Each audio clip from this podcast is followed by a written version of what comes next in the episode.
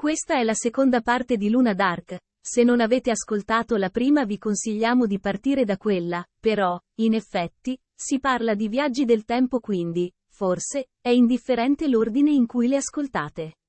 Boh, comunque io vi consiglio di partire dalla prima parte poi fate come volete. Buon ascolto. A mille ce n'è fiabe che parlano di angoscia, morte, disperazione, tante cose brutte, fiabe che ci lasciano con le anime distrutte. Fiabe che non hanno rispetto alcuno e tu papà castoro le tue fiabe mettitele Fiabe millimetropolitane racconta Luna Dark, parte 2.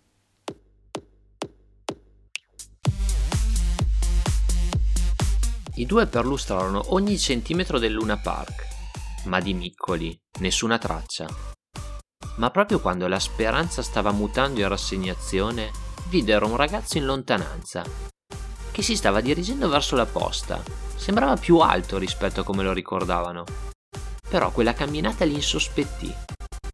Teneva una busta con una mano e la guardava mentre camminava, proprio come se fosse uno smartphone. Gualtiero e Alfredo arrivarono alle spalle del ragazzo. Miccoli, dissero ad alta voce. Il ragazzo, che era pronto ad imbucare la lettera, rimase pietrificato e la busta cadde a terra. Sono più di due anni che non sento quel nome. Si girò. Era lui. Ma voi vi conosco. Siete amici di mia sorella. Come. come avete fatto ad arrivare fino a qui? Gualtiero, già in estasi all'idea di conquistare la bella Marta, fece lo splendido. Non abbiamo mai smesso di cercarti. E poi abbiamo scoperto il Tagadà temporale e eccoci qui. Cazzo, il Tagadà. Non ho mai capito cosa è successo. Ero sul Tagadà e a un certo punto un uomo con dei baffoni e uno strano accento tedesco mi ha urtato e mi sono ritrovato nel passato. Non sapevo cosa fare. Fortunatamente ho incontrato una donna che mi ha ospitato per qualche giorno e poi ha deciso di occuparsi di me come una madre. Non potevo raccontare la verità e quindi mi sono inventato una storia e mi sono inventato il primo nome che mi è venuto in mente. Adesso sto facendo una vita normale, vado a scuola, ho una ragazza e ho anche un amico di penna in America. Gualtiero non ascoltò nemmeno la storia di Miccoli. Questa non è la tua vita, Miccoli. Vieni con noi e torniamo dalla tua famiglia. Prese per il braccio il giovane e con l'amico si diressero verso il Tagadà. Fatemi almeno imbustare la mia lettera, si fotta il tuo amico di penna. Si torna nel presente, lontano da queste usanze medievali. I tre arrivarono di corsa alla giostra. Dai dai dai, campioni, è l'ora dell'ultima corsa. Ma perché i giostrai parlavano tutti nella stessa maniera? Pensarono all'unisono i tre. Tieni questi. Alfredo allungò al giostraio i biglietti dati da Rodolfo. Wepa wepa, abbiamo un giro speciale qui. I tre ragazzi salirono e il Tagadà iniziò a muoversi, in senso orario. Conquistarono il centro. Tutto intorno le persone mutavano, l'ambiente mutava. Finì la corsa. Erano tornati nel presente. Bentornati ragazzi, avete trovato il vostro amico? Rodolfo accolse i viaggiatori così come se fosse tutto normale Gualtiero ringraziò il giostraio con grande vigore. In fondo era tutto merito suo se ora poteva avere una chance. E che chance con Marta. Non c'era tempo da perdere. I tre corsero a casa della famiglia di Miccoli. Gualtiero decise di non suonare il campanello, ma iniziò a tirare sassolini alla finestra dell'amata, che immediatamente si affacciò. Ciao Marta, guarda chi ti ho portato. Miccoli. L'espressione di Marta era incredula, allibita. Impiegò alcuni secondi per riuscire a pronunciare una parola. Poi esclamò ad alta voce: E voi due chi cazzo siete? Ma come cazzo vi permettete di lanciare sassi alla mia finestra nel cuore della notte? Ma, Marta, rispose titubante Gualtiero. Lui è, è Miccoli, tuo fratello. Io non ho fratelli, razza d'un coglione. Ma come? Miccoli. I tuoi lo hanno concepito ascoltando Esce Manomi Rosica su YouTube. È una storia che conosciamo tutti. Io non so cosa sia YouTube. E se non ve ne andate, io chiamo la polizia. Marta chiuse la finestra sbattendola. I tre si guardarono negli occhi basiti. Ascoltate, ora andiamo da me a riposare un attimo. Poi cerchiamo di capire cosa stia succedendo, propose Gualtiero.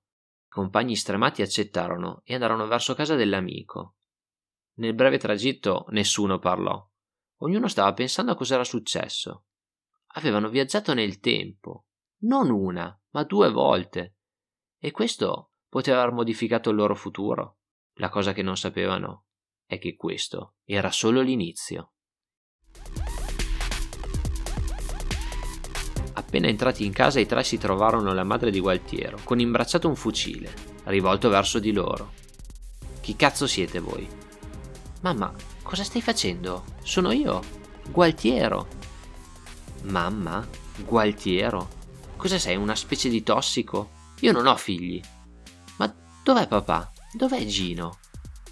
Non c'è nessun Gino, brutto drogato di merda.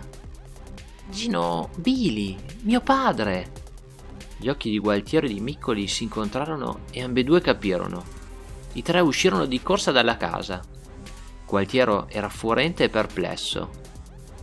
Tu sei mio padre? chiese a Miccoli. Il ragazzo annui. Quando mi chiesero qual era il mio nome, mi guardai attorno e l'unica fonte di ispirazione fu la canotta tarocca che avevo appena vinto al Luna Park. Era la numero 20 dei San Antonio Spurs.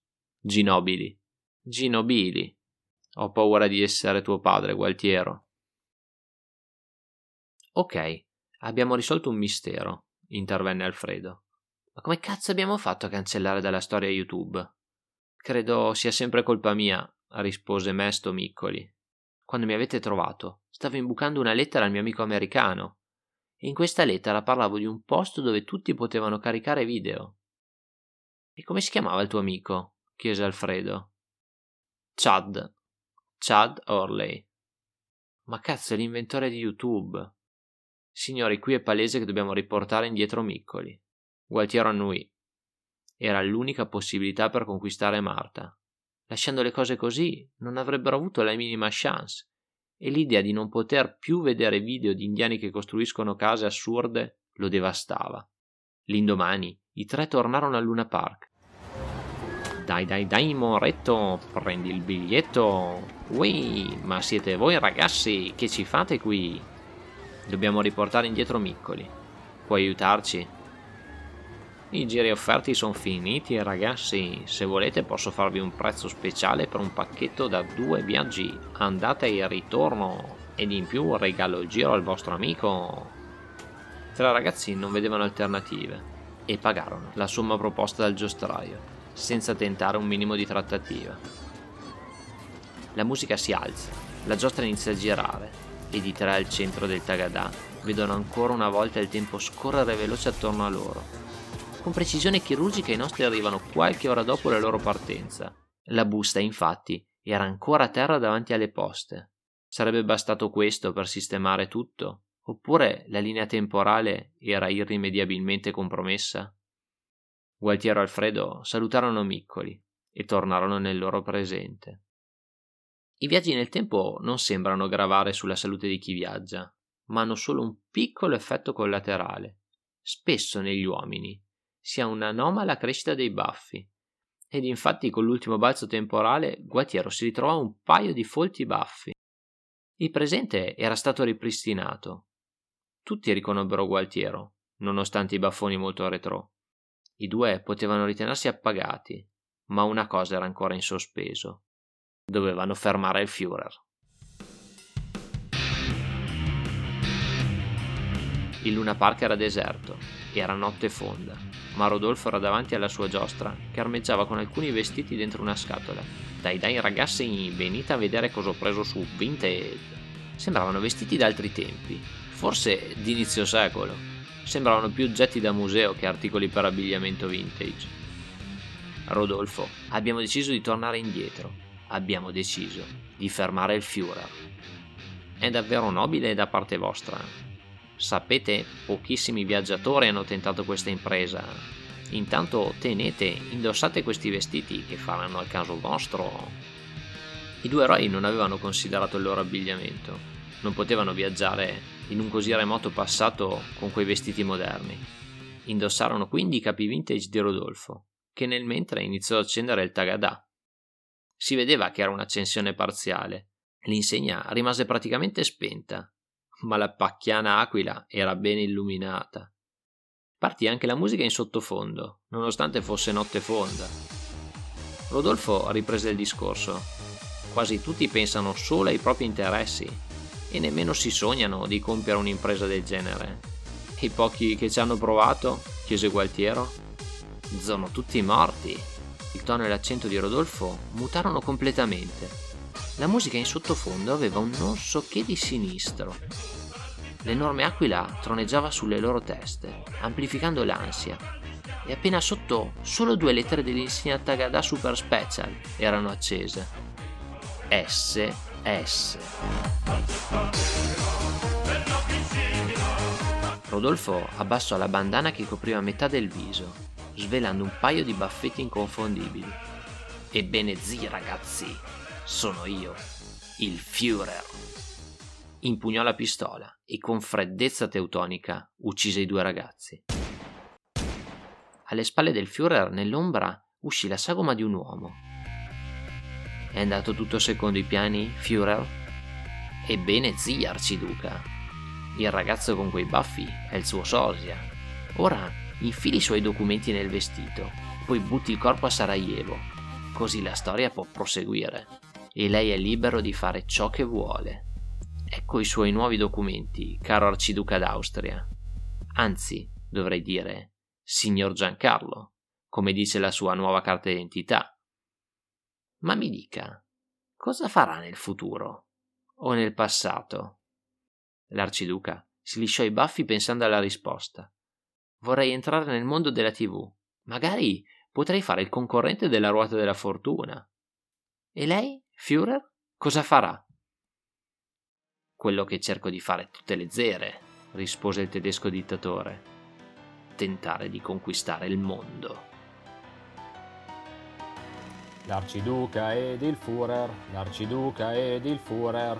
Uno è il pretesto per lo scoppio della prima guerra mondiale, l'altro è il Führer. L'arciduca ed il Führer, per chi non sa chi sono, che coppia. L'arciduca con il Fu, Fu, Führer, Fu, Fu, Führer, Fu, Fu,